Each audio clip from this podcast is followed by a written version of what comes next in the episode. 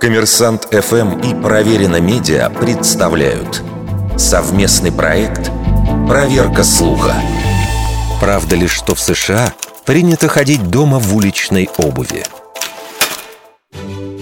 Если судить по американским фильмам и сериалам, герои постоянно ходят по дому и даже ложатся на кровать, не разуваясь.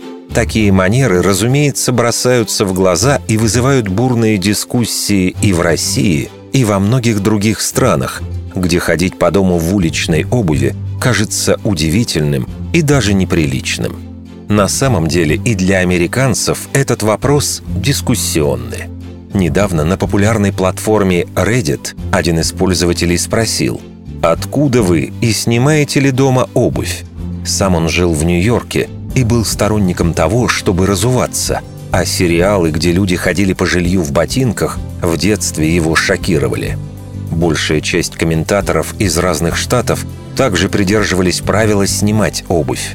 Разумеется, это не самая репрезентативная выборка, но такие обсуждения доказывают, что в американском обществе нет консенсуса. Например, есть мнение, что просьба к гостям разуться может быть даже оскорбительной. Исключение – религиозные взгляды хозяев или действительно очень грязная обувь. В 2022 в Штатах провели опрос, стоит ли, приходя в гости, разуваться – 55% ответили, что поступать стоит так, как говорит хозяин. Остальные 45% разделились. Половина предпочла бы не снимать обувь, половина – разуться. Что касается хождения в ботинках у себя дома, то, например, в Детройте две трети жителей всегда разуваются, и лишь 15% этого не делают никогда. Одно из объяснений привычки американцев не разуваться – высокий уровень автомобилизации в стране. По последним данным, почти 9 из 10 любых поездок жители штатов совершают на личном транспорте.